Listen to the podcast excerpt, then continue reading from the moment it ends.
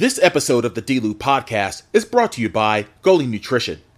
As someone who's used Goli for quite some time, I can tell you that they're not only very good, but they're very beneficial. My favorite are the Super Green Gummies.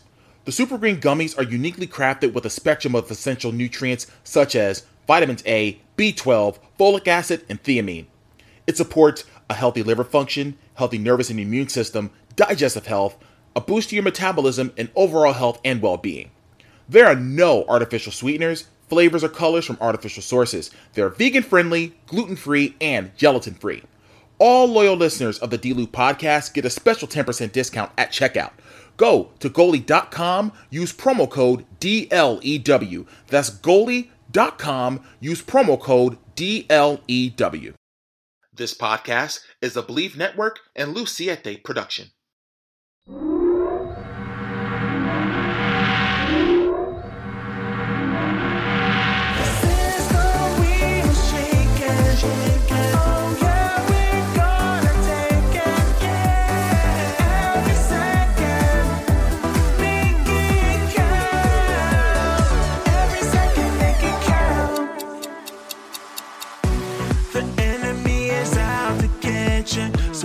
Welcome to another edition of the D-Lew podcast brought to you by Believe Network. I'm your host, Derrick T. Lewis, and as I'm recording this on a Wednesday night, um, I want to take the time to dedicate this episode to the late Tina Turner, um, who passed away today at the age of 83. Um, this woman is a trailblazer. Um, she was the epitome of the word strong. She was the epitome of the word survivor. She's the epitome of the word fearless. And growing up, listening to her as a kid, you know, and, and knowing and learning about her story, you know, over the years, you know, the respect that I have for her is is a, it's it's out of this world. And you know, the world lost an icon today, and my heart goes out to her husband um, and the rest of her family, her her close loved ones, and the millions of fans around the world that you know really enjoyed her entertainment because she was one of the greatest entertainers that ever walked the face of the earth. Rest in peace to Tina Turner. But this week's episode of the D-Lew podcast, I have someone who has her hand in many pots, whether it's in the world of uh, film and television, music, you know, poetry, etc., etc. The list goes on and on. As a matter of fact, she is a trained opera singer, and her name she goes by is Lyrical Shkspr. And we had an incredible conversation about everything that's going on with her life and career and everything in between. And let's not wait any longer. My interview with Lyrical Shkspr starts right now.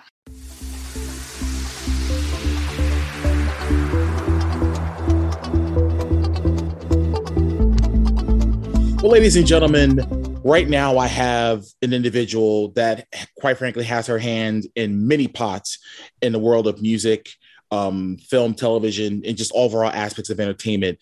She's the assistant director for a TV show called The Calling. She's the creative director of a TV show on iElevate TV called Unboxing Faith with Onyx Keisha. Uh, she's a showrunner for the LGBTQ Film Festival in Atlanta. She's a classically trained opera singer, clarinet player. The list goes on and on. Ladies and gentlemen, I give you the one and only to the D-Lew podcast, Lyrical Shkspr. Thank you for coming on. How you doing? Hey, Derrick. Thank you for having me. How are you this evening? I'm doing great. Thank you for asking. Much appreciated. Much appreciated. Well, again, I, I, it's an honor and a privilege, like I said, for you to uh, come on to my show, and we're going to talk about all aspects of your career. And right off the bat, you know, we're we're I guess we're at the tail end of this pandemic and everything, but obviously for a lot of us creatives adjusting to the new norm has been an extreme, extremely difficult challenge to a certain extent because it was something that we weren't accustomed to. So, tell me a little bit about, about your journey through the the, the COVID nineteen um, pandemic through twenty twenty till now. Well, uh, at first, the pandemic was kicking my butt. I'm gonna be honest with you. Um, in my nine to five daytime job, I work as a dementia practitioner. Mm-hmm. And at the beginning of the pandemic, it was very hard trying to um, already manage a very heartbreaking disease in mm-hmm. circumstances that were already constantly changing on a daily basis. but it was through that experience of kind of weathering COVID and working in the healthcare industry that started this career pivot that got me out my house and back into the world of music and entertainment again. So for that, I'm thankful. Now, did you take a break? Now, was there a break that you took that you took between, I guess, the beginning of your career and starting back after? Really? Yes, there was. So, uh, I've been singing for a very long time, and I honestly have been running away from um, an actual career, a true intentional career in music. Um, it's always happened by accident. And about mm. 11 years ago, I had a very uh, interesting time in my life. And I took the money I had, my suitcases, and I got on a Greyhound. And like a lot of people, um, came to Atlanta and followed my intuition and my discernment. And I actually had a pretty um, well rounded career about 11 years ago. But it got hard and life started lifing. Yeah. And I took a job. And uh, now life started lifing again. And now I'm back on the opposite end of the spectrum and back to doing what I believe that God has really put me here to do, which is bring music and joy to people. Absolutely, absolutely. So obviously every story has its beginning. So let's take a backtrack for a little bit. So you grew up in Normal, I- Illinois. Tell me about life growing up in Normal, Illinois. Well, um, I've grown up all over Atlanta. I mean, not Atlanta. I've grown up all over Illinois. Mm-hmm. Um, but I spent a good amount of time in Normal. That's where I graduated high school. Um, they say mm-hmm. everybody, I, everyone from Normal is normal. I can assure you that is not true. Um, it's a middle. Well, when I was there, it was much smaller than what it is now. Um, mm-hmm. It's in the middle of the smack dab in the middle of the state. But I'm really from all over Illinois. I was born in Chicago. I've okay. lived in the upper suburbs. I went to college at SIUC um, in Carbondale. Um, I grew up in and out of the Illinois foster care system. So I mm. moved to like 12 different places. Oh, wow. Schools. And so um, I've always had a sense of being flexible and adaptive, uh, being able to easily adapt as a result of that um, of that upbringing. Okay. Now, when was it that you discovered your creative side? You know, you know, at that at, at that very young age, was it was it when you were really young, or was it like high school? When was it that you kind of tapped into that creative side? Um, well, musically, very early on, like mm-hmm. as soon as we could like walk and talk. Um, dancing, my mother um, was a singer. She sang with the Chicago All City Choir when she was uh, in high school. Okay. Uh, she's very short, so she's like four foot nine and very unassuming, and so she was very, very frightened. Mm-hmm. And so when she sang with the choir, she would sing behind the curtain, and other people would act out. Um, oh, yeah.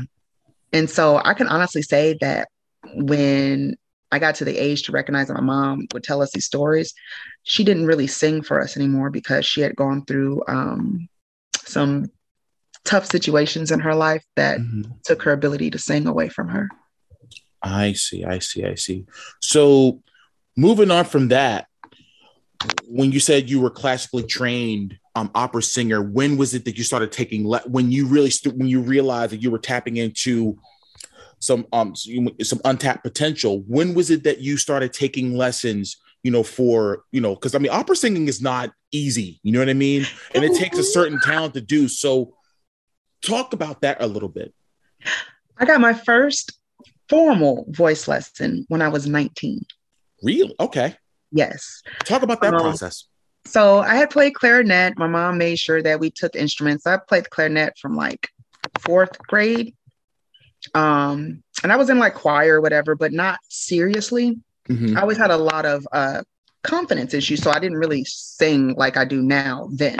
Right, right. But when right. I got moved away from home and I went to college, I used to sing back and forth on campus, uh, back and forth to class to um, soothe myself.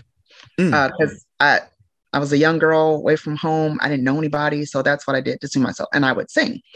And this individual, John, another student would see me and say, Hey, look, what's your major? And I was like, I'm a history major. And he would look at me like, What's wrong with you? You're a history major. And I'm like, Bro, I'm a history major.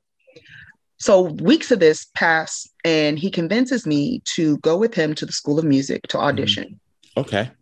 So six years later, I graduate with both degrees, one in history, one in music. With the oh wow! Voice. Now, were you looking to get into the education system, or with the history degree? Originally, I wanted to be a military war con- uh, correspondent. Was the goal. So you're talking about if there is a war, for example, over in the Middle East, you would have been traveling Yes, that was what the yeah that was what my original intention was. Wow. Um, with my history degree, I ended up actually becoming a congressional intern, and I interned for Senator Dick Durbin during the time when Barack Obama was the junior senator from Illinois. Mm-hmm. And being that I was an intern in the Illinois offices, I actually got to work both with Barack Obama and Dick Durbin. So, um, from the history side of things, that right. was an but anyway, I, I, say that to say with the music part is that it happened by accident. Mm-hmm. And everything in, in music has been, I thought it was accident, but really I think it's divinity. Um, every time I've tried to turn my back on music, God has put it in my path to be in music. When I was on the road to be a historian, uh, God was mm-hmm. like, Yeah, hold on, wait, we're gonna throw music in there. Right. And when I was not performing, he would always put opportunities in my place. So, like in undergrad, my very first on stage uh, performance, I sang an opera piece, and they all call me opera girl to this day. Um, it's I guess it's unheard of to see black women sing opera, and it's true. But it's it's I remember I think it was Aretha Franklin that mm-hmm. I think yes. um Pavarotti for some yes. it was on the it was on the I want to say it was on the Grammys or it was on an award show. I can't remember now. This is years ago. Mm-hmm. And Luciano Pavarotti, the, the, the late great um yes. opera singer Luciano Pavarotti, he was ill and could not perform. Mm-hmm. And at the very last minute, Aretha Franklin stepped into that and and and, and actually sang the piece. Yes. And I was blown away. And the respect, no pun intended, that I already had for Aretha Franklin, I was just, I was amazed of what she was able to do. And to your point, I don't think it's highlighted enough of how many are in our community that actually do it. And I just think that there needs to be more. There needs to be more representation, like so many other aspects of the entertainment business where we're not put into that. And you know, I'm not making this a racial thing, but you see it, you know, as far mm-hmm. as you know, there needs to be more of us, you know, in some of these circles and some of these different spaces.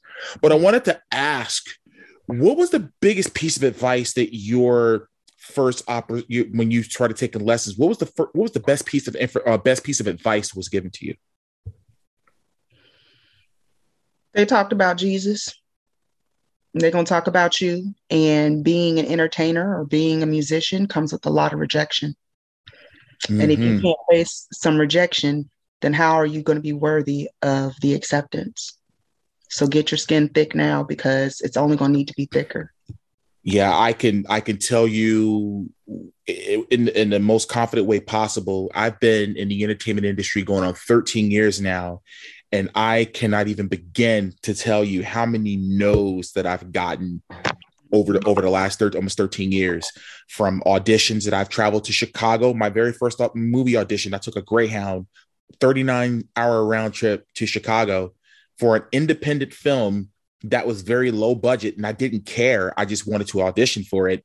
And you know, they and, and they had the they they were and technically they don't have to reach out to you if you don't get the role.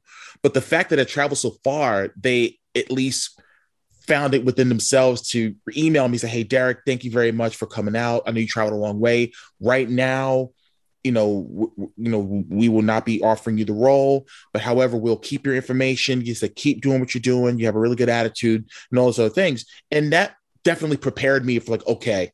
I'm going to have to take a lot of a lot on the chin. That's going to say no, no, no. But all those yeses that you do experience will definitely outweigh a lot of those rejections and that just comes with the industry that just comes with the territory so to your point you know for any aspiring entertainers artists whatever it is that's out there you know definitely prepare because this is a very cutthroat business and at the end of the day you just have to just control the controllables you know what I mean? I'm not trying to overtake this interview or anything, but you know no, what I'm no, saying. No. It, it, look, look, I'm learning. So no, no, no, no. I get it no, this is very useful and helpful information. I just would like to add to, to, to what you said is that the other thing my voice teacher, Clarence Carter, whew, he had some very interesting methods mm-hmm. but the man was right. Um, always be prepared. Oh, yeah. Perception is reality. Mm-hmm. And it doesn't matter how pretty you sing, if you don't look like you own the room, you'll never own the room. Mm-hmm. And the practice. Right. A lot. stay ready. As the old expression goes, stay ready so you don't have to get ready. Yep. So through through it all, now that you had those, you know, you you you started getting into the entertainment industry. When was it that you started getting really getting involved into the entertainment part of things? How was that transition for you? Well, about what was that? In April of this year, I had a come to Jesus moment. And the come to Jesus moment was I had an employer who was like, Yeah, we're gonna make a whole bunch of money. We're gonna have these thing, we're gonna have these themed brunches, and we're gonna charge all this money. And my mother was sick, mm. and I needed to make more money. And I know that as someone who 10 years ago was getting paid to sing, mm-hmm. um, that it had value. And they didn't see the value for me, but they saw their value. And that's what made me make a conscious effort to say, let me start go performing again. Right. And honestly, it has been through divinity, timing, and trusting my own intuition and just being willing to put myself out there. Um, part of the reason I've not been performing for 10 years is because I've been in my house or I've been at work or in a relationship or whatever. Right. But when I started coming out my house, TikTok introduced me to black coffee, mm-hmm. which introduced me to my next opportunity, which introduced me to my next opportunity. The film festival for um, Black Pride, that was because I was willing to volunteer and do community service. And from there, that's how I got the um, opportunity to be a showrunner on the episode of um, Unboxing Faith. And then from there, that's how I got the create uh, the assistant directing position. So I guess I'm saying really is that learning to become truly self-aware or as much as I can, because no one's ever really truly self-aware. Right. That's a process, it's a practice. But becoming more aware of intentionality and being willing to really learn. Like I've learned a lot from just a lot of these experiences I've had in the last seven months. I've done more in seven months than I've done in my lifetime. Wow. Now, on that note, what gives you inspiration when writing music? What what gives you that inspiration? What do you tap into when you're when you're when you're writing? Because obviously everybody has their own process, right? Everyone taps into a different source, no matter what it is it could be something that's motivating or something that could have it, it, they're both motivating but it could have been something that may have happened or something that you saw or was like you know what i need i need to write so what are some of the things that motivate you to write and create sadness a lot of my songs start in sadness and mm-hmm. um and i think it's because i've always had a difficulty with um verbalizing my emotions okay um, but when I'm experiencing extremely intense emotions, mm-hmm. um, that allows me to be able to tap into my writing process. But ultimately, I write a lot about um, the experiences of others, like um, mm-hmm. my mom, mm-hmm. uh, my friends, love when it comes my way. Sure. Um, um, sometimes, a lot of times, it's about social justice kind of things, like Mm-hmm. I get really passionate about um, elders and I get really passionate about um, treating people with respect, um, loving one another. Right. Um, I write from the perspective of the people that most people don't see because I felt like a person who's not been seen. Mm. Um, yeah, and I like old school R and B too. So that's the other part. That was the perfect se- the perfect segue of my next question, actually. And I was going to ask you, who are some of your influences, past and present? Okay, let's go past okay. first. We're going to start with Roberta Flack. Okay. Uh, let's throw a little Grace Bumbry in there. Mm-hmm. Let's throw some Curtis Mayfield. Oh wow, you're going you're going back. Okay. then let's sprinkle in a little bit of um Chaka Khan. I actually was Chaka Khan one year for um, a Black History Month tribute, like full on. Yeah, it was like a big production. It was in Savannah.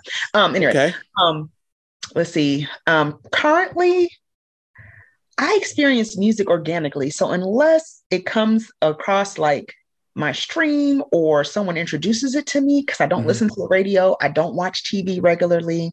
Mm-hmm. Um, yeah, I don't even like listen to like regular radio even. Um, so a lot of my musical influences are things that people have introduced me to. So like right now, my favorite song is "Comfortable" by her. Mm-hmm. But I also equally like uh, this song called CYBAH, which is "Could You Break a Heart," and that's Syd and Lucky Daye. Mm. There are a lot of um, a lot of LGBTQ centered musicians. I'm really big into indie artists because I feel like they need a larger platform than traditional music. I agree. And, I agree. As a, um, as a fellow indie artist, I wholeheartedly agree with you 100%. So, majority of my playlists are, I would say, about 80 to 90% indie artists. Mm-hmm. Um, but yeah. Oh, and I listen to a lot of Radio Pusher artists too. So, like Q Motion and don't tell them that. I just met I just met Kimotion a while ago. He's a really really good guy. Yeah, Quinnish yeah. they're they're all they're really awesome people. This episode of the D-Lew podcast is brought to you by Goli Nutrition. As someone who's used Goli for quite some time, I can tell you that they're not only very good, but they're very beneficial. My favorite are the Super Green Gummies. The Super Green Gummies are uniquely crafted with a spectrum of essential nutrients such as vitamins A, B12, folic acid, and thiamine. It supports a healthy liver function, healthy nervous and immune system, digestive health, a boost to your metabolism, and overall health and well being. There are no artificial sweeteners, flavors, or colors from artificial sources. They're vegan friendly, gluten free, and gelatin free. All loyal listeners of the D Loop podcast get a special 10% discount at checkout. Go to goli.com, use promo code DLEW. That's goli.com, use promo code DLEW.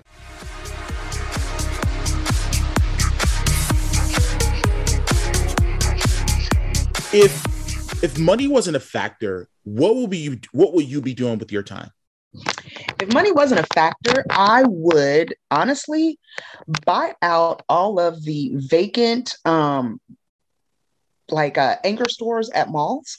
Okay. Like think old JC Penney's, Sears, and I would convert them into multi-use mixed creative spaces for BIPOC communities because they're centrally located they're on in urban centers. They have access usually to public transportation.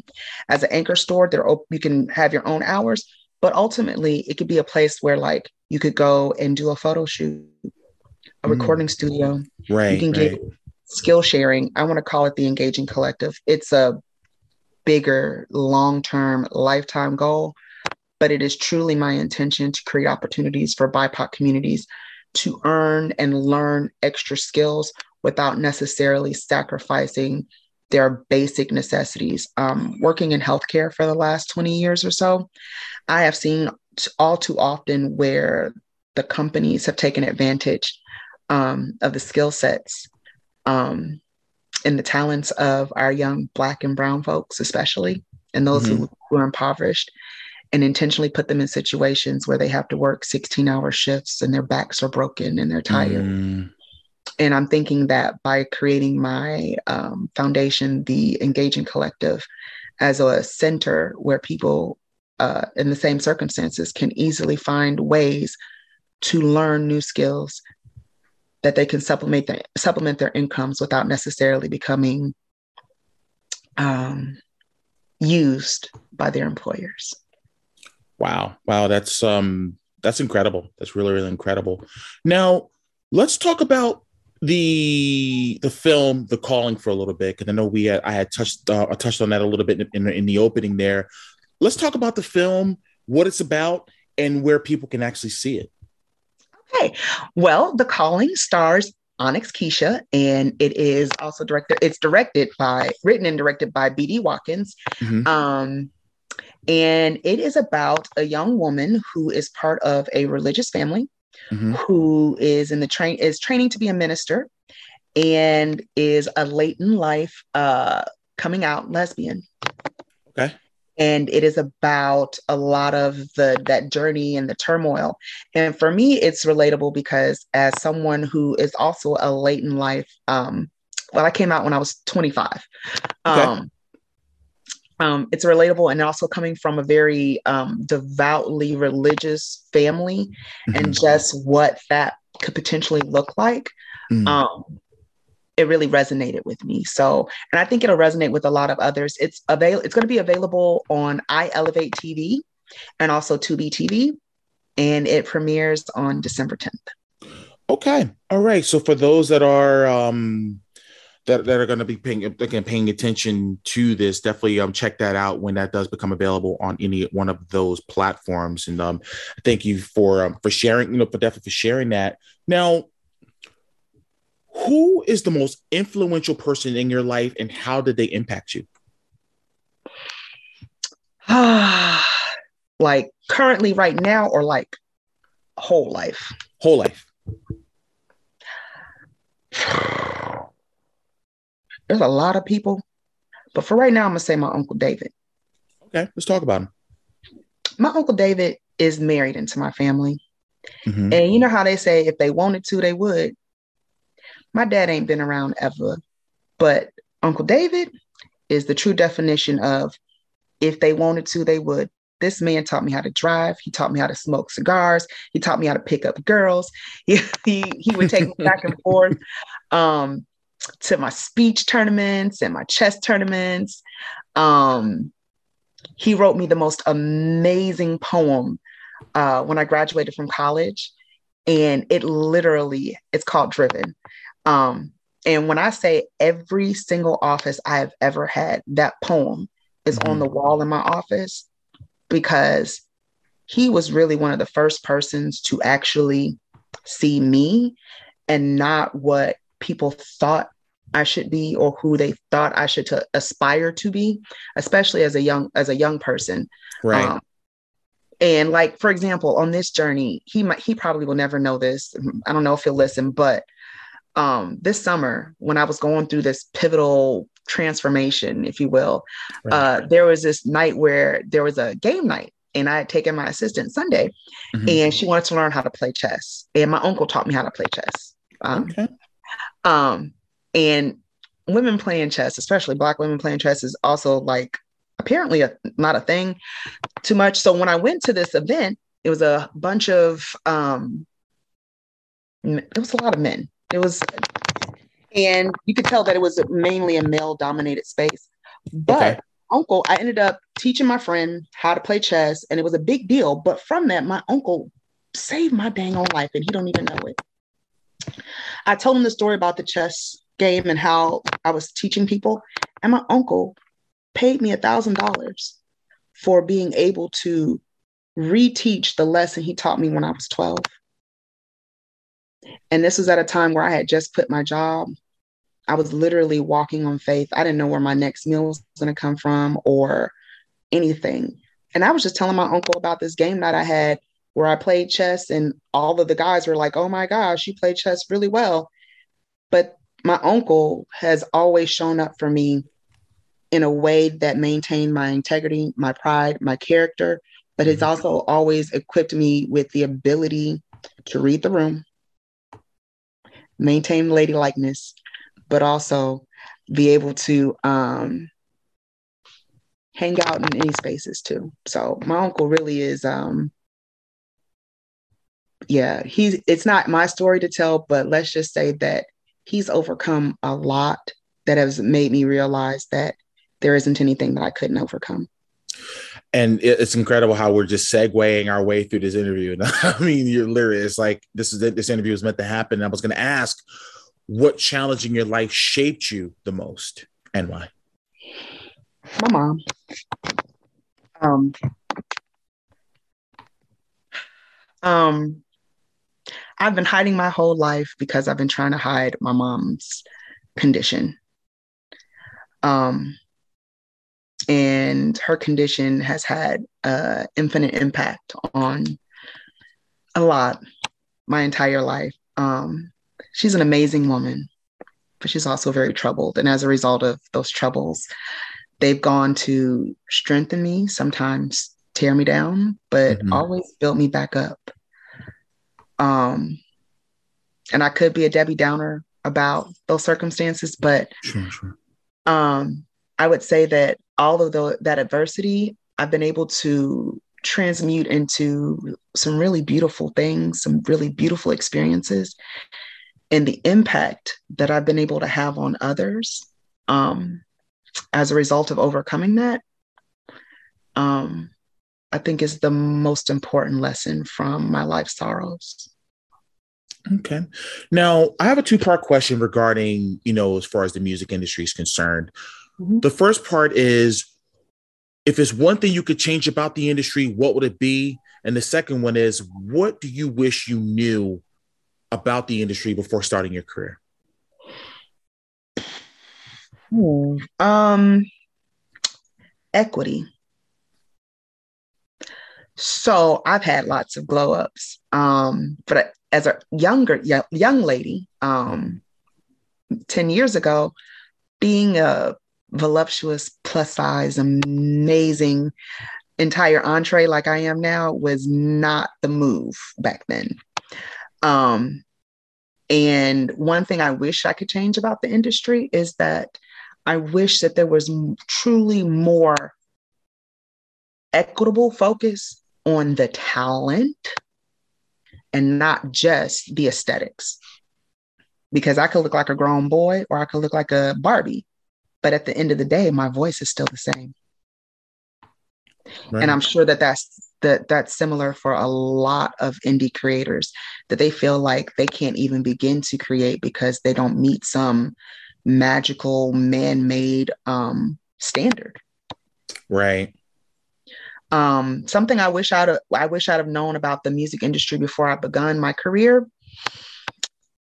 I needed to either win the lottery, stack some cash. I need a financial planner.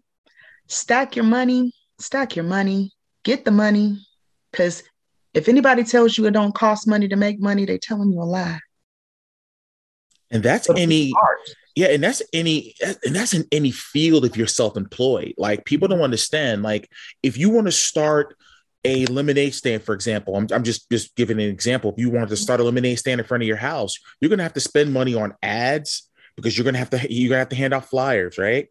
Mm-hmm. They don't mm-hmm. pay for themselves. You're going to have to buy lemons. You're going to have to buy a squeezer. You're going to have to buy all these other things. You're going to have to build a stand. You got to buy that. You know, so it, it does. So whenever you are, when you are indeed self employed, you know, you have to put in the money, the, the capital, so to speak, to to make money. So I totally understand what you're saying. I mean, for me as a recording artist, you know, there's there's advertising that I have to that I have to pay for. You know that my my my independent label Luciete Music, which is the production company of this podcast, I have to put money into that. It, that it has to pay for this. I have to. There's so many other aspects in it. You know, even from the acting side, you know, there's like Actors Access and there's casting networks, all these other things the artists have to pay for IMDb Pro. You have to pay for that. There's a yeah. lot of things, and people, and that's the that's the unpretty side of entertainment that a lot of people don't understand. It's mm-hmm. more than just, okay, I have a camera phone and I can film myself do videos or whatever the case. And that's great. And I'm not, this is no shade on anybody or any content content creator that's out there. But for those that are really trying, they're in the tre- wanting to get into the trenches in regards to working on your craft, paying for acting lessons, t- pay acting classes continuously, paying for voice lessons, you know, all the those it costs money.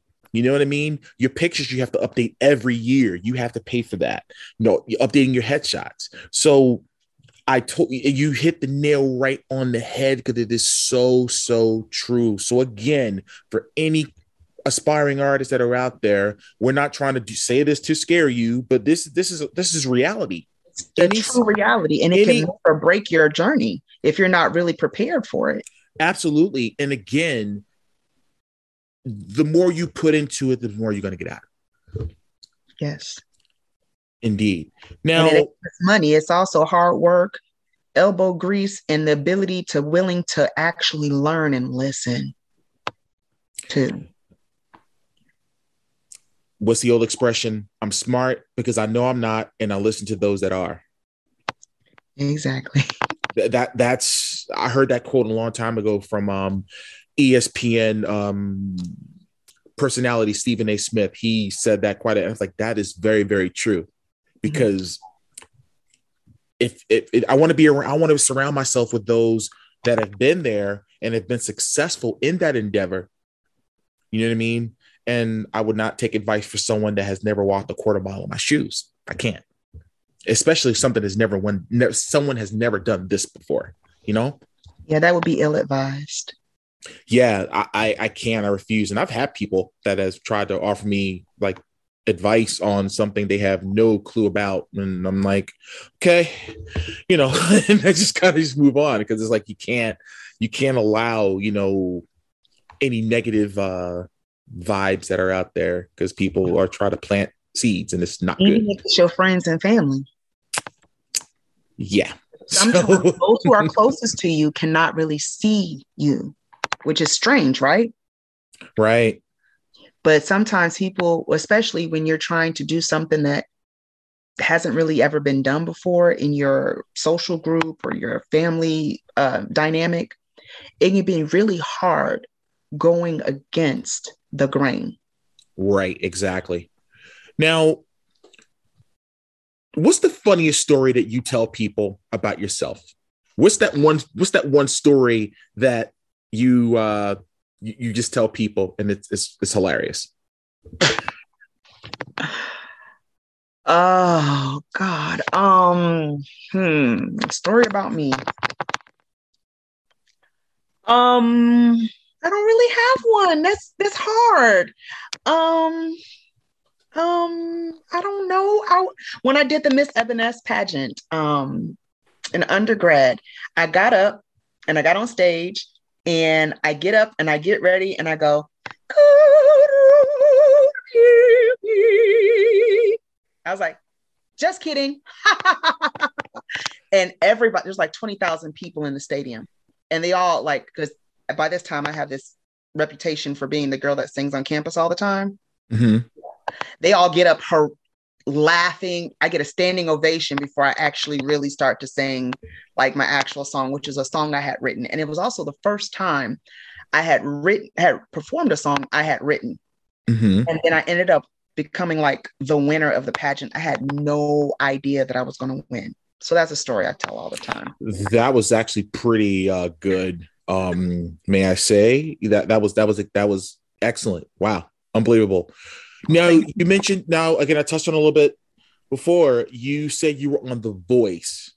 The, I auditioned for you. Audi- that's what you auditioned for The Voice. Yes. So what would, The Voice eight times. Really? Let's talk about that for a second. Uh, so um, I started auditioning for The Voice as early, maybe eighteen years old. Mm-hmm same with American Idol and like all of like the performance shows. But when I was mm-hmm. younger, I was 300 pounds. Um, I had big Coke bottle glasses. When I say I've had a glow up, I mean I had a glow up. Um, but I've always had the same voice. And every time I've done original songs, I've sung arias, I've sung the most popular pieces. I just don't think I have the je ne sais quoi. But you know what I did this time? I auditioned for the last time for The Voice this year. I just did my audition on November 10th. It's a video, uh, it's a video submission. Um, I got like 900 likes, which is really cool. Um, didn't expect that, but mm-hmm. I've not heard anything back from them at this juncture. So we'll see. It's still early. No, and you know what? I mean, the fact that you're even able to to, to get the audition for uh, an establishment like The Voice, you know what I mean? That's huge. You know what I mean? That's very popular TV show that's been on for quite some time. So, you know, fingers crossed for you that um that it, it definitely goes your way. Now, why are you so passionate about what you do? Well, I keep thinking, when I was younger, I kept thinking that other people, other organizations, and things would be the platform in which for me to be able to advocate for others. Mm-hmm. However, I've found that sometimes you've got to be the person to build your own platform so that you can advocate in a way that actually has true meaning. And I know specifically now what exactly it is that I want to accomplish. And I realize that trying to help our communities within the current dysfunctional system is an exercise in futility. So you got two options. You can either work within the institution from the inside or build a new institution. Working on trying to create a new institution. Awesome. Awesome. Now, before we get out of here, I just wanted to ask again as far as where you're where you're performing and, and you know between you know obviously 2023 um where where do you, where where can people find you obviously i know you're in atlanta will you be traveling will you be doing all those things you know so talk a little talk a little bit about that yes yes yes so i am going to be the newest host in the Black, Cop- uh, Black Coffee Atlanta Arena. I am going to be hosting Second Sundays um, at Black Coffee, Coffee Atlanta, and it'll be a singer songwriter set. And I'll also be featured that day. So um, that's awesome. In addition to that, I will be performing all over Atlanta, uh, specifically the Love Below Speakeasy, Apache X- XLR, um, as well as Urban Grind. And I hope to eventually make it to the songwriters competition that's held at Eddie's Attic, which is super awesome because that's where like John Mayer was discovered and they discovered India.Arie at Apache. Apache's awesome, by the way. Um, and I am still auditioning for a number of films and television and also writing my own projects. So let's see what 2023 and beyond brings. Absolutely. And on that note, where can people find you on social media, your website, and all aspects of where they can find you on the social media platforms? All right. Well, you can find me on all social media platforms at Lyrical Shkspr, and that's spelled L Y R I C A L S H K S P R and that's on TikTok, Instagram, Facebook. I am currently launching a website, which will be of the same name, lyricalshkspr.com. But in the interim, I can be emailed at booking at lyricalshkspr.com. That's L Y C I oh, L Y R I C A L S H K S P R dot com. I assure you I can spell my name. I've changed the spelling so much to make it um shorter for social media. Right, right, right, right, right. Um, yeah, because yeah, you want to spell it the right way, but of course, you know, social media, right? we want to make sure we're doing it there.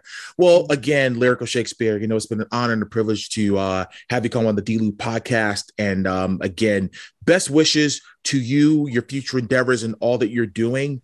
And I definitely have you as a, you know, definitely come. You're always gonna be a friend to the show, and uh, we definitely look forward to talking to you. All right, thank you again, D-Lew, and have a great day. Thank you for having me. Well, that does it for this week's edition of the D-Lew podcast. So I'm going to thank Lyrical Shkspr for stopping by and giving us the 411 on all the things that she's doing. And I wish her all the best in what she continues to do. You know, this past weekend, I was at the ECWA high stakes event in Morganville, New Jersey, and I had the absolute honor and privilege of being the ring announcer for the Machine Sam Shields' very last match. He retired, win, lose, or draw, he's done. And congratulations to Sam and all of his accomplishments that he's done in the world of professional wrestling. And it was an honor for me to have been a small part of your journey. So thank you. I appreciate it. Speaking of pro wrestling, this sat this Friday and Saturday, you know, I'm gonna be doing I'm gonna be all over the place. I'm gonna be at SWF's American Made event at the Mecca in Ridgefield Park, New Jersey. Tickets are on sale now at swfwrestling.com, or you can get your tickets at the door meet and greet and the doors open at 7 p.m. and bell time is at 8 p.m. And on Saturday, I'm going to be at the world famous Monster Factory for Passion. Bell time is at 7 p.m. You can get your tickets at monsterfactory.org or you can get your tickets at the door as well. You can enjoy a great night of professional wrestling. So, like I said, doing my ring announcer thing literally in North Jersey and in South Jersey. So, I'm going to be everywhere. Looking forward to it. So, you can go get my merch, all right? I got some hoodies and got some really cool tees at my merch store. It's shop.derricktlewis.com. Social media Twitter, Instagram, TikTok, Snapchat at the real DT Lew. You can also go on Facebook. You can follow me there. It's Derrick T. Lewis official page. Okay. If you listen to this podcast for the very first time, make sure you hit the subscribe button so every single time that new content is is available you get it automatically and you don't have to worry about it. You don't have to look for it. Just hit the subscribe button so no matter which platform that you're on if you're on spotify if you're on amazon music if you're on apple podcasts or whatever it is make sure that you hit subscribe and you get all new content every single week. Well i'm going to get out of here and as i always say no matter what you do in life Always remember to make it count. See you next time.